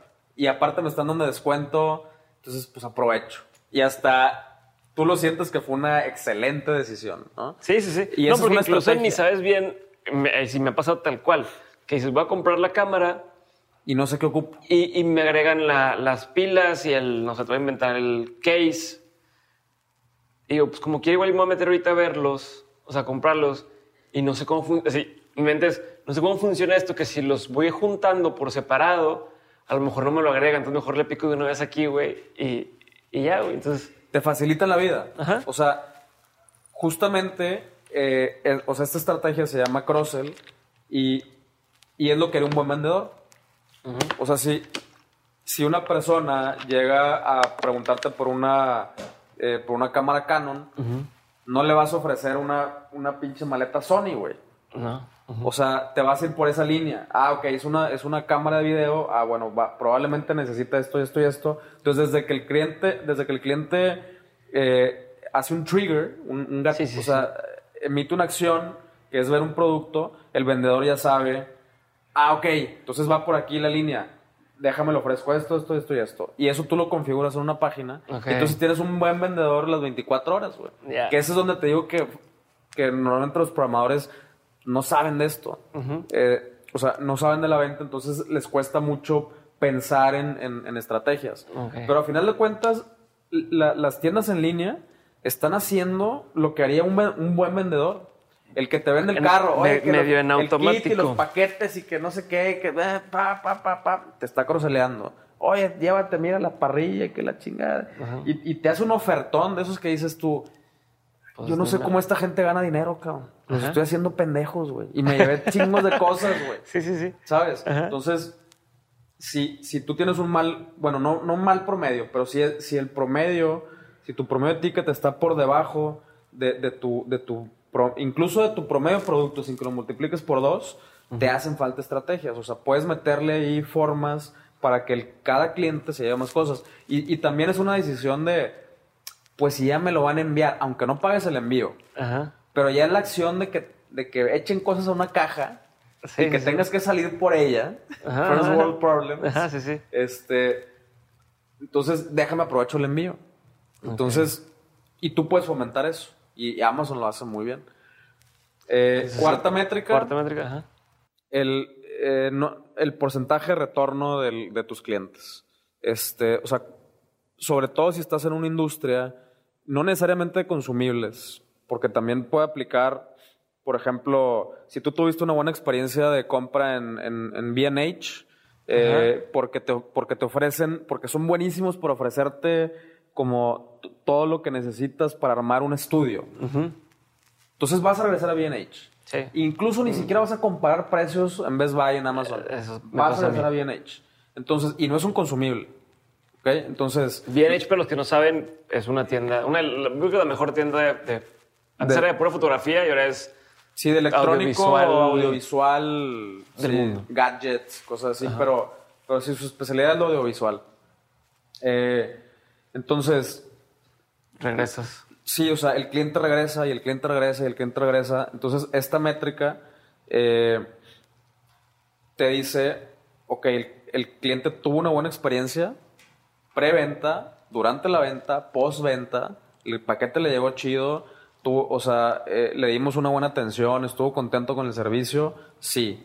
Esta métrica te dice, si está mal, si nadie regresa, tienes una bronca en servicio al cliente, en, la- en la experiencia postventa, en tus, en, tu, en tus tiempos de envío, en la logística, y, y puedes ajustar eso, ¿no? O sea, Entonces, para, para, para que no tengan que estarse regresando en el episodio, los, los, Los cuatro, cuatro. así ya seguiditos son. Ok, es número de visitantes, eh, cuánta gente está entrando a tu tienda en línea, porcentaje de conversión de esa gente que entra, cuántos compran, promedio de ticket de esos que compran, cuánto compraron, porcentaje de retorno de esos que compraron, cuánto regresan a comprar otra vez. Chingón. Son esas cuatro. Chingón. Esas cuatro, con, con- con que tú domines esas cuatro métricas, puedes tener una, una- un buen negocio en línea. Ya que te vas haciendo, eh, que te vas clavando y te vas haciendo más obsesionado con las métricas, eh, de ahí se derivan un montón. Por ejemplo, yo así, una daily basis, a todos mis clientes les checo 30, güey. O sea, 30 métricas, así de... Ok. Empezando por esas cuatro, obviamente, eh, pero les- así les escaneo 30. Y, y entonces es, es como una peri, es, es como un panel Sí, de control. poquito Foco acá. rojo, ah, pero ya sé dónde, ah, ok, eh, es este foco. Ya sé que el problema está en el motor izquierdo, en la válvula de no sé qué chingado. Entonces, cuando las vas entendiendo, ya llevar un negocio en línea se hace bien padre, güey, bien interesante. Ya Ya. sabes dónde, dónde ir a checar y dónde ir a moverle. Chingón. Right. Voy a cambiarte el tema por completo, porque Ok. ya, ya, ya estamos llegando hacia la parte final del- Sí, de la sí, entrevista. sí, Y quiero hacerte una serie de preguntas que les hago a todos mis invitados y son... Estas primeras preguntas son preguntas sin explicación. No me tienes que decir... Este, no tienes que justificarte de nada.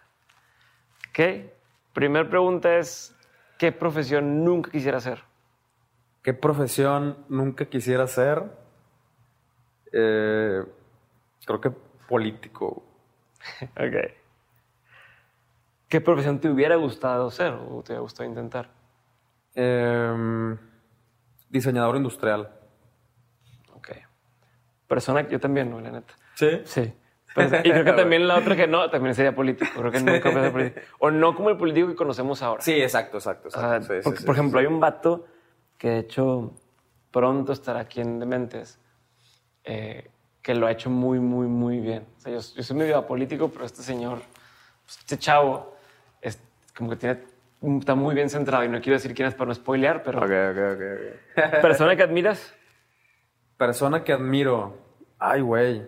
O sea, como. aparte de tu familia, porque ah, todo el mundo me dice mi papá. sí, sí, sí, Este. sí. Este, World Peace y la. Eh, persona que admiro, pues yo creo que ah, en este, en este momento, así tengo que decir Jordan Peterson. Así, sí. Ok. En este momento. Y bajé toda la polémica. ¡Pum! Pero sí. Este, sí, ya, ahí muere. Em, ¿Libro favorito? Libro favorito. eh, bueno, toda la saga de, de las enseñanzas de Don Juan. Eh, ¿Quién es Don Juan? Las enseñanzas de Don Juan. ¿Quiénes Eh, ¿Cuáles son esas, güey? Es. Bueno, el, el autor se llama Carlos Castaneda. Es, eh, es una filosofía. eh, es, es una serie de libros, son como 14. Ah, y es, es, una, es una historia eh, de. Es como mi, mi Biblia personal. O sea. Es, es una serie de historias eh, de, una, de un aprendiz de, de brujo eh, que, que conoce a un, a un nahual que es como el brujo mayor. Ajá. eh, y, y entonces el, el conocimiento que traen es un conocimiento, o sea, bueno, el, el nahual es, es, es un indio yaqui y el conocimiento que traen es un conocimiento tolteca, eh, pero está loquísimo, está así de... Pero es para, para, para jóvenes, para adultos, para... O sea, ¿qué tipo de libro? ¿Es de ficción? ¿Es de...? Mm, pues es como la Biblia, güey. O sea, son historias Ujú. que traen enseñanzas, o sea, que no sabes qué es literal y qué no es literal. Ok. Eh, pero de una manera tan práctica y tan atinada y tan actual. se me antojó, güey. Este, no, no, a- para mí haz de cuenta que es así ¿Es, como... di- es difícil de encontrar o si se encuentra No, luego, sí luego en- encuentras. Chingón, Eh, o sea, busquen, busquen a Carlos Castaneda en, en, en su artículo, o sea, digo, su biografía en Wikipedia, güey. Y ahí viene el orden de los libros. El primero es el de las enseñanzas de Don Juan. Los primeros cuatro están loquísimos, súper místicos y muy así como revueltos. Y, y- y tampoco quiero spoilear, pero ya después pum, Aterriza. aterrizan todo, cabrón. Y es, y es donde, ay, cabrón, qué pedo, güey. Pero se la mamó, 14 Sí. libros, güey. Sí. Chavato, la supo hacer muy bien para ya. te- o sea, que Harry Potter ni que nada. Este güey No, así, no, no. 14, tómala. Este, eh, ¿película favorita o documental? Matrix. Matrix, se armó. Pero sigamos con unas preguntas que así me puedes explicar poquito, güey. No te Ok, metas. ok. ¿Cuál ha sido el peor consejo que. o uno de los peores consejos que has escuchado? ¿Cuál ha sido uno de los peores consejos que he escuchado? Pues creo que. O sea, un consejo así como que no, no te la juegues como play safe. Este. Ese, ese creo que no, no. Sí, es de, los, de las peores cosas que, que creo que yo no le diría a nadie. Ok, ¿y cuál O sea, sería? Ajá. ¿Qué le diría yo? Eh, arriesgate inteligentemente. O sea, toma riesgos calculados. Tampoco quiere decir que si tus cálculos no dan, no dan, no te arriesgues. O sea, creo que el verdadero aprendizaje está en, en lo desconocido, en, en, o sea, lo que no sabes qué va a pasar. Tampoco quiere decir que te avientes a lo pendejo. Ok. O sea, aviéntate inteligentemente. Haz tu due diligence, prepárate bien, analiza, estudia.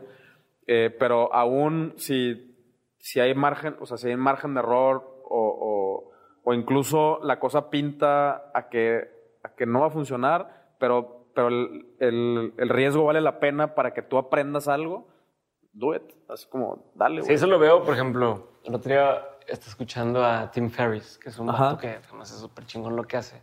Sí. Ella que tiene sus cosas y todo, pero a lo que él decía es decir, mira, yo, te- yo calculé que estudiar una maestría en una universidad chingona me cuesta tanto. No me acuerdo el número, eh, cuesta tanto. Entonces, en lugar de este dinero agarrarlo y meterme a estudiar eso, voy a usar ese dinero para aprender a invertir en startups, en empresas en Silicon Valley. Entonces el güey se juntó con los mejores y empezó a meterle lana, empezó, obviamente perdió, dijo, "Es dinero que estoy dispuesto a perder, Sí. pero lo que voy a aprender, estoy seguro que nunca lo hubiera aprendido en una, en una maestría o una cosa así. Y, y- y dicho y hecho, güey, el güey aprendió un chingo, dice, y de ahí parte de lo que tiene de dinero, o sea, como de una gran parte de su riqueza está invertida en muchas empresas y ya es este consejero. De hecho, creo que él fue de los, de los no sé si fue él, de los primeros consejeros en Shopify, por ejemplo. Ok. Cuando era una, una empresa de nueve personas o algo así, el güey los aconsejaba Órale. debido a todo este, este rollo. Entonces está cañón. Sí, Sí, o sea, fue un, fue un riesgo calculado, ¿no? O sea, de que ya, ya entiendes perfectamente que algo puede salir mal y, y evaluar de que si vale la pena. Si tuviera la oportunidad de poner un panorámico, un billboard para los que nos escuchan en otro lado, que todo el mundo fuera a ver, ¿qué diría? ¿O qué pondrías en ese panorámico? ¿Se puede poner una página? O Lo que tú quieras, güey, estoy a fin de cuentas. yo pondría una frase eh, así como eh, lanza tu gato al espacio, que la gente se saque de pedo así como, como what? Y luego una página. O sea, un, un- sí, una página, ¿no? O sea, un, un enlace. Un, Un enlace, Ajá. sí. Entonces causaría la curiosidad de, de lanzar tu gato al espacio Este, y después ya que le pic- o sea, que entra el enlace, les pondré un video explicándoles por qué. Este, y es una frase que a mí me gusta mucho usar porque este, muchas personas me preguntan, oye, pero, eh, o sea, lo que yo hago no aplica para el comercio electrónico. Oye, pero lo que hago a lo mejor es una idea muy loca, a lo mejor está muy raro. Y, y entonces yo les, yo les digo, a ver, a ver, va- vamos, a, vamos a, a ver si después de que les explique esto me van a decir que, está siendo, que sigue siendo raro o extravagante o demasiado nuevo. Métete a spaceflight.com y ya puedes contratar un lanzamiento al espacio en línea completamente con opciones de pago Ok. te dicen a qué órbitas, cuándo son los viajes, cuáles, cuántos espacios hay. Eh, o sea, ya puedes lanzar, si tuvieras el dinero y se te murió tu gato, entonces lo disecas y, y- y te metes en línea y lo meten en una caja y, y avientan un cohete no tripulado para que siempre se quede fijo arriba de tu, de tu casa, güey. O sea, que esté orbitando arriba de tu casa. Porque, porque tú ahí, o sea, te ayudan a diseñar. A ver, quieres lanzar un satélite. Obviamente es un servicio que está para, eh, que es para satélites. Y ahorita los satélites, pues ya son de este tamaño, ¿no? Bueno, algunos, los de GPS y la chingada. Entonces, te, te preguntan, oye, pero la, o sea, ¿quieres que, o sea, ¿quieres que sea un satélite que esté orbitando alrededor de la Tierra, que pase por qué zonas, o que siempre esté fijo a, algún lugar? Entonces, si quieres que esté fijo, pues hacen la matemática y, y lo, lo expulsan, porque ya no traen propulsión, lo expulsan a la misma velocidad de la rotación. Entonces, el satélite siempre está A la madre. fijo sobre un... Todo eso lo puedes hacer en línea, cabrón. Todo eso lo puedes hacer en línea. Entonces, y en este momento, o sea, ya existe, ya, Wow. ya hay viajes programados, ya, o sea, ya se llenaron tantos viajes que, que- porque yo los sigo mucho, que ya tuvieron que meter viajes como entre esos viajes. Los cohetes se los compraron a Elon Musk, o sea, son powered by eh, SpaceX. Ok. Y, y- y todo el proceso es automatizado, güey. O sea, ya. Y, y- Y tú quisieras que la gente se dé cuenta de eso. sí, o sea, como que, güey, a ver. Que ahorita no, no puedes decir que algo está demasiado loco, güey. Vete a Japón, cabrón. O sea, no mames, güey. Uno de los beneficios que tenemos, aunque suene muy gacho de vivir en un país en vías de desarrollo, es que justamente podemos agarrar esta esferita y ver de que, güey, qué está pasando y por dónde viene la cosa, güey. O sea, y, y- y- una de las cosas que, está pasando es que, güey, ya estamos viajando al espacio. O sea, ¿Y, y aquí qué estamos haciendo al Ya está sucediendo. O sea, dicen que en cinco años ya vamos a tener el primer hotel espacial. Este, porque ya está, la, la tecnología ya existe. Por eso Elon Musk lanzó su carro, güey. No, no por mamón. O sea, están probando los payloads que, que aguanta, el, eh, sus, sus cohetes. Porque se rumora que va a haber un hotel espacial donde las cápsulas van a estar girando alrededor de la Tierra. Entonces les digo a la banda de que imagínense, güey, o sea, ¿cómo, cómo, va, ¿cómo va a ir esa gente vestida? ¿Cuáles van a ser los gadgets que, va- que vamos a utilizar en cinco años? ¿Cuál, o sea, ¿qué, cómo, ¿cómo van a ser los lobbies? ¿Cómo van a ser el diseño de interiores de esas cápsulas? O sea, Todo. todo, güey. O sea, es una industria nueva y limitada, güey. Y te estás preocupando por... Porque si, es, si esta idea está muy loquilla. No mames, güey. Yo siempre les digo, cua- o sea, cua- cualquier cosa que se te ocurre, acuérdate, güey, que puedes lanzar a tu pinche gato al espacio hoy, en línea, güey. Está Entonces, cabrón. eso está lo pondría.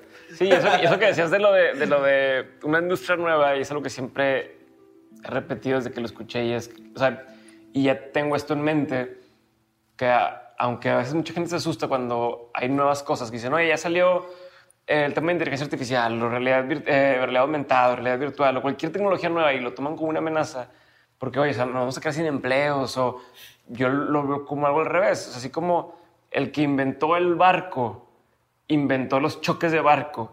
Y desde ahí se hizo una industria gigantesca de, oye, seguros, eh, seguridad, sistemas de medición. O sea, el que alguien invente algo, alrededor de eso se inventan una serie de, De industrias. de industrias para resolver pues, o problemas o para incluso potencializar lo que ya está en la industria. Entonces, esa es parte de lo que dices. Oye, ya estás Sí. diciendo esto y qué vas a hacer al respecto y, y- y qué, más, qué más hay, ¿no? Sí, o sea, y, y no te detengas porque es una idea demasiado... Demasiado loca, que o sea, y, que se puede configurar algo en línea, se puede configurar. O sea, hay tiendas donde puedes vender tu pelo, güey, en línea, güey. Literal, güey, puedes vender tu pelo. Y ahí te dicen de que, mídatelo así. y de que usaste champú, de que te está pintado, entonces te lo evalúan tu pelo, güey, la te lo madre. cortas y, lo, y te pagan y te lo mandas, güey. Es neta, güey. ¿Cuál ha sido la tienda más rara que has visto, güey? La tienda más rara, güey.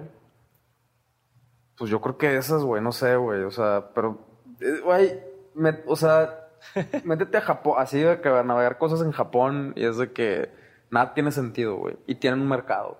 Wow. Digo, tampoco digo que vendas pendejadas, güey. Yo creo que sí es mejor resolver problemas Sí, y todo. pero si, si eso, Pero- eh, si eso tiene un mercado, Exacto. O sea, pero, pero no, o sea, no te detengas porque es una idea muy rara o muy, o, o- o- o muy loca. No, güey. No, probablemente no esté tan loca. ok, y, y de, de parte de, por ahí- de, de eso que estamos hablando, ¿qué opinión tienes que poca gente comparte contigo? ¿Qué opinión tengo que poca gente comparte conmigo? Pues yo, o sea, me, cuesta mucho como... Bueno, últimamente ya he encontrado un poquito más de, de personas, pero eh, me cuesta mucho encontrar personas que, que quieran hacer algo por, eh, por, el, por ejemplo, por el medio ambiente, eh, pero neta. O sea, no nada más decirlo. No nomás sea, darle like en Facebook. No nada más darle like, este, o sea, o, o por la sociedad, güey. Y, y me, o sea, me cuesta mucho encontrar así personas que digan, va, güey. O sea, y, y creo que también es un tema de, de, o sea, una, una mentalidad de, de escasez, porque ahorita ni siquiera lo tienes que hacer con, a, o sea, a través de una fundación, o sea, puedes, puedes hacer negocios o puedes hacer eh, empresas que, que resuelvan justamente problemas y que lo hagan a través de un modelo económico, que es el modelo del triple resultado, ¿no? Ándale, güey, eso nos estaba faltando hablar, cabrón. sí, güey. No, platícame, no platícame, vamos a hablar de eso nada más. Ok. Platícame eso, güey. Va, bueno. ¿Qué Entonces, es el modelo de triple resultado? El modelo de triple resultado eh, es muy sencillo. Son eh, las nuevas empresas, la- las empresas que yo creo que van a subsistir y que ya lo estamos viendo, son empresas que, que están montadas en tres pilares. Eh, que es el, el- o sea, que sí tengan profits, que sí tengan utilidades, pero que cuidan mucho el aspecto social, o sea, las personas. En inglés es people, planet, eh, profit. Ok. Así, people, planet, profit. Eh, la gente, el planeta y, y las utilidades. Las utilidades. Entonces, antes, o, o la mayoría de las empresas tradicionales se enfocaban nada más en el profit. Vale más la gente, vale más el planeta. Se puso de moda y entonces te empezaste a fijar en la gente. Y poco ahora- a poco. Poco a poco. Y tienen su tema de responsabilidad social, nomás por cumplir y por reducir impuestos. Y que cuando no hay lana, es lo primero que cortan. Exactamente. O cuando, cuando les sobra lana, donan, eh, donan, donan ahí impuestos a, a una, a una buena causa. Ok. Este, se dan un, un bañito así de, de- de ego eh, y, y ya, ¿no? Y, y no, no está padre, güey. Eh, y, y del otro lado, del lado de las ONGs, tampoco está padre. O sea, una, una organización que no tenga un sustento económico eh, y, y por ende que no puede cuidar de sus, de sus, eh, de, sus personas, güey, au- aunque haga cosas ambientales, tampoco puede funcionar a largo plazo. Sí, se vuelven asistencialistas. O sea, es un tema asistencialista y por favor dame donativos y te convenzo de que me mantengas. De hecho, Sin- el, el, o sea, la estadística dice que eh, esta- este tipo de organizaciones eh, a veces gastan el 60% de lo que recaudaron en más recaudación. En estar pidiendo. 60% en, en recaudar más de lo que ya recaudaron.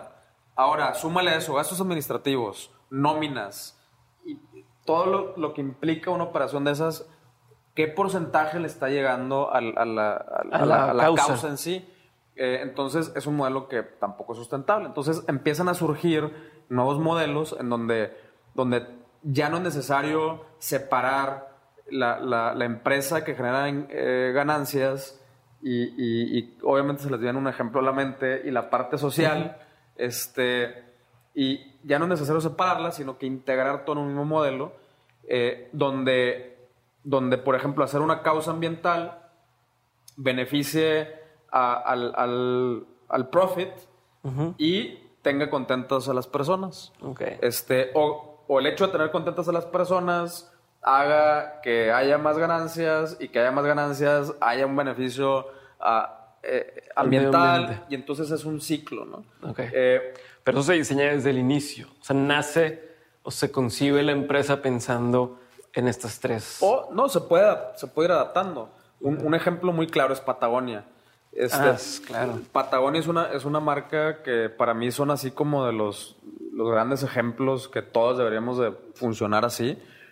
Eh, Para los que no conocen, hacen ropa, hacen chamarras, hacen de las chamarras más chingonas que. Sí, chamarras, eh, ropa para escalar, para surfear. eh, sí, o sea, ellos empezaron con, con equipo de escalada. Eh, y lo chido de ellos es de que, por ejemplo, el, el- la publicidad más famosa que tienen es una que dice, do not buy this jacket. O sea, no compres esta chamarra. Si ya tienes una, si ya tienes una chamarra Patagonia, no compres esta, güey. O sea, la tuya está perfecta, es un nuevo modelo nada más, es un nuevo color, no la compres. Ok. Ahora, después te dicen, si en verdad la quieres, tráeme la otra. Y entonces hicieron shops en Ok. Estados Unidos donde reparan eh, 80 mil prendas al año, cada tienda, güey. Te le reparan la tuya, te la ajustan si ya no te queda, o, o si ya no la quieres, la dejas ahí, la reparan y la venden ellos mismos en, en sus tiendas refurbished, güey. Entonces, ahora no, Patagonia no empezó así. De hecho, en el libro, eh, tienen el, el- el fundador tiene un libro que se llama Let My People Go Surfing. Ajá. Está buenísimo, güey. Y, y ahí te cuenta de que, eh, por ejemplo, cuando empezó la onda del algodón orgánico, eh, Patagonia ya era una empresa importante y obviamente sí les, sí les empezó a pegar a ellos fundadores de que, puta madre, sí, ya sé, güey, pinche algodón no vale madre. Eh, pero hoy no podemos ofrecer ropa con algodón orgánico. Hoy.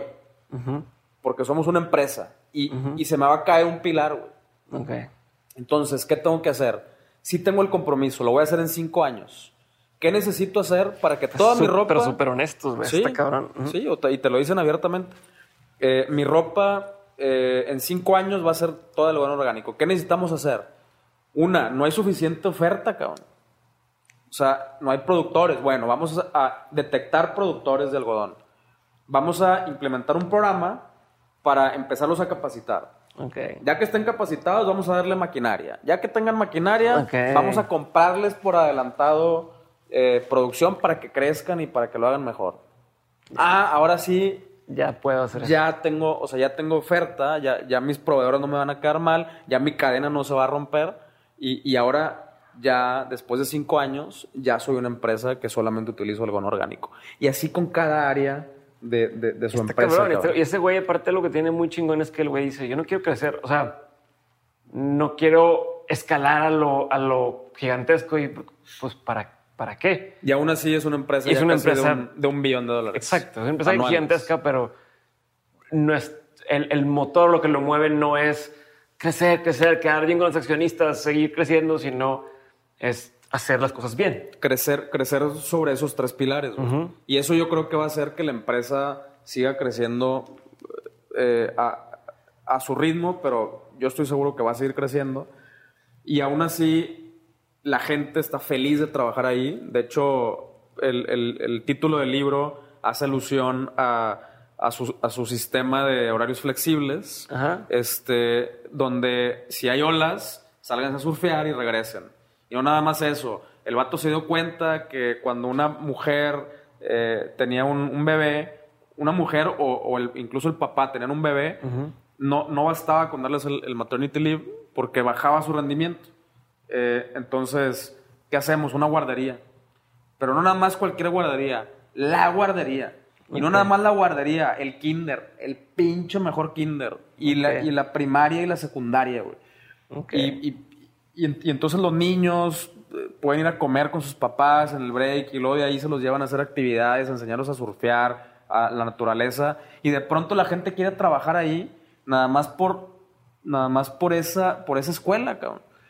Y, y- y es tan chingón la escuela que le empiezan a copiar el, el modelo educativo. O sea, entonces la gente está chingona, la comunidad está chingona, el planeta. Empiezan a financiar ellos pequeñas organizaciones eh, que están resolviendo eh, problemas locales, no, no, no a organizaciones gigantes donde, donde todo se va en, en burocracia y la chingada. Y de pronto Patagonia es el motor de, de, de grandes decisiones que se tomaron, por ejemplo, en la administración de Obama, de nuevas reservas naturales, de no construir represas aquí porque va a afectar no sé qué. Y, y el que estaba atrás, Patagonia, cabrón. O Pero sea, también es un tema de tener visión a largo plazo, güey. Que muchas Claro. empresas ahorita están Claro. viendo nada más el siguiente cuarto, el siguiente, el siguiente cuadro, el siguiente cuadro. Y, y es cuánto va a vender. No se van a, a ver, güey, yo voy a ser una empresa que va a durar los siguientes 100 años. 100 años. Y cómo voy a ir llevando cada una de esas etapas. Pero bueno, Sí. Bueno, ese es el, en resumen, ese es el, el triple bottom line. Puedes hacer cosas chingonas, puedes ganar lana, puedes tener la gente feliz, puedes impactar tu comunidad y, y qué chido que... Imagínate que todos lo hagamos, güey, que todas las empresas lo hagan. Vale madre por quién votas, güey. Ya resolvimos, si cada empresa se dedica a, a- a resolver un problema algo. social, eh, a recoger basura y convertirla en gas butano, güey. O sea, de pronto, este gobierno se va a quedar así como yo en Travolta, así de que, ¿Y- y ahora qué ¿Y hacemos? ahora qué hago? Pues sí, firma y avala y me- eh, tú eres el mediador de conflictos y ya, cabrón. Yo Está pienso chingón. que la iniciativa privada, en, en la iniciativa privada está la responsabilidad de, de- de cambiar las cosas. yo también creo eso. ¿Qué es lo mejor que has comprado con, con 100 dólares o menos? Kindle. Muy buena, muy buena. La tabletita esta de Amazon. Sí. Kindle. Que es algo que la gente no sabe de ti y que si supiera le sorprendería. De In a Good Way. Como que, no sé si te quieras quemar, güey. No sé si te quieras quemar tú solo. Eh, es que si supiera le sorprendería.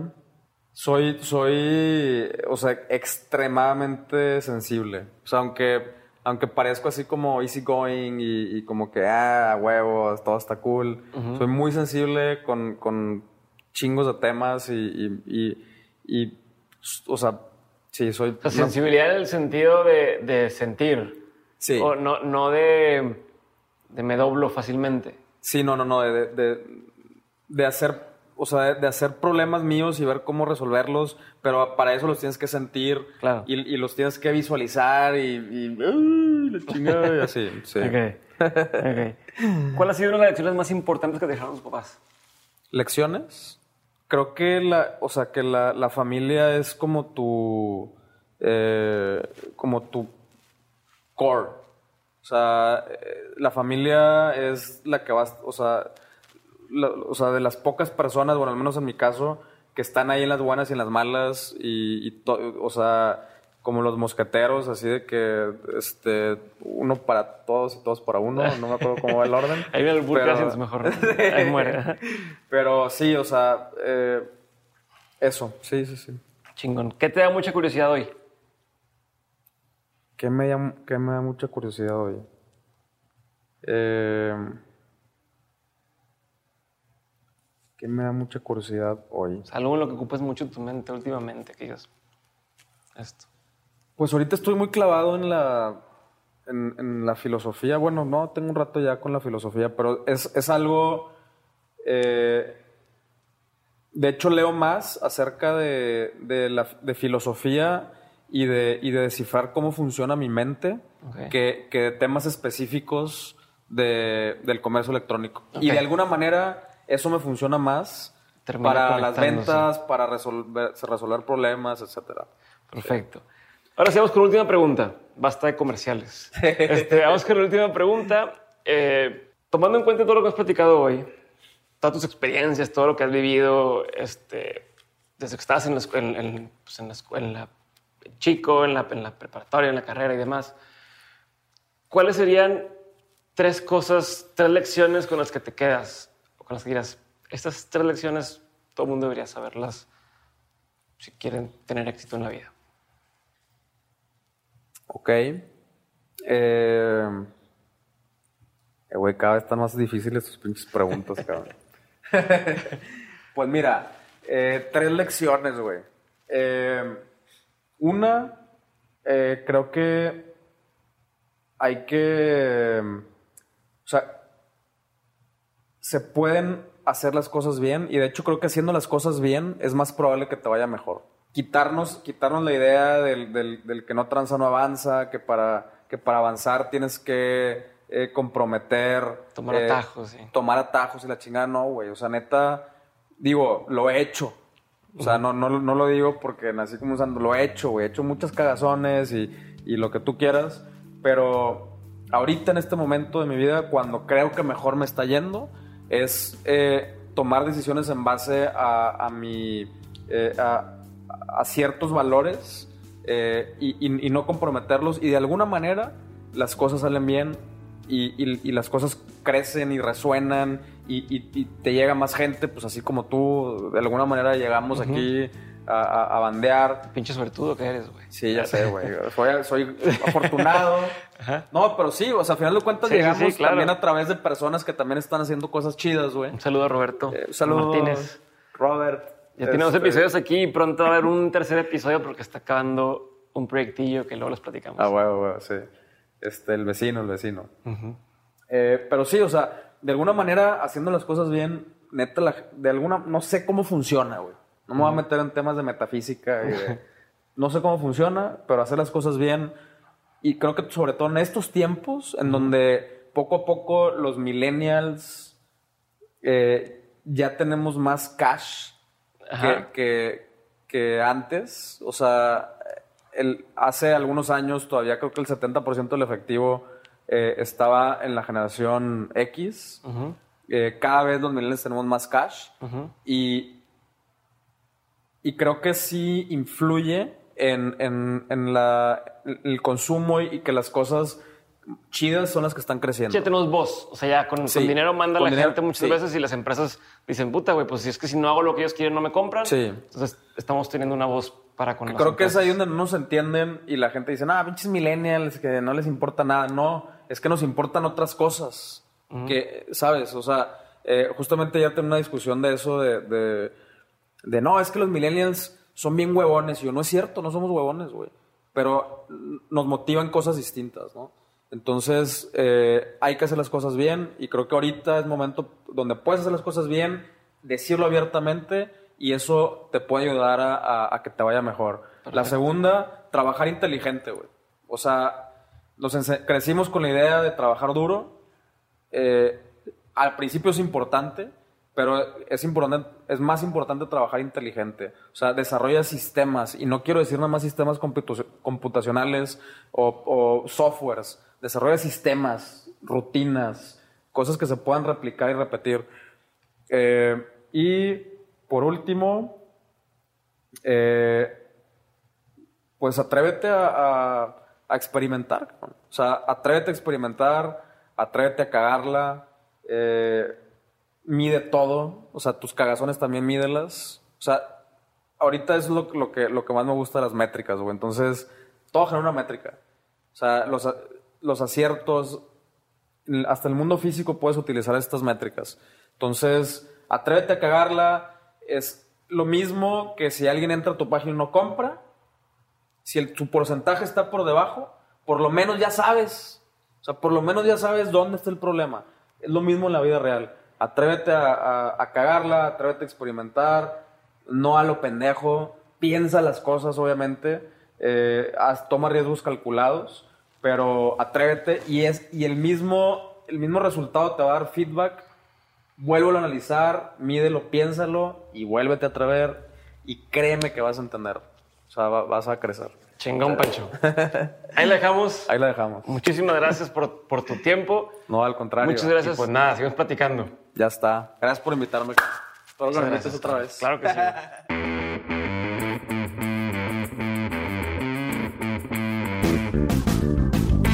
Gracias por haber escuchado un episodio más de Dementes. Por favor, escríbeme por Instagram a arroba dementespodcast o a arroba Diego Barrazas y cuéntame qué es lo que más te gustó del episodio. También, si te vas a animar a comprar Notrox, acuérdate de usar el código de descuento Dementes y de esta manera podrás tener un 10% de descuento y si compras el producto de día y el producto de noche podrás llevarte un envío gratuito. Así que Mándame mensaje una vez que lo pruebes y cuéntame todo lo que lograste hacer cuando empezaste a tomarlo. Muchas gracias por haber escuchado este episodio. Yo soy Diego Barrazas y esto fue Dementes.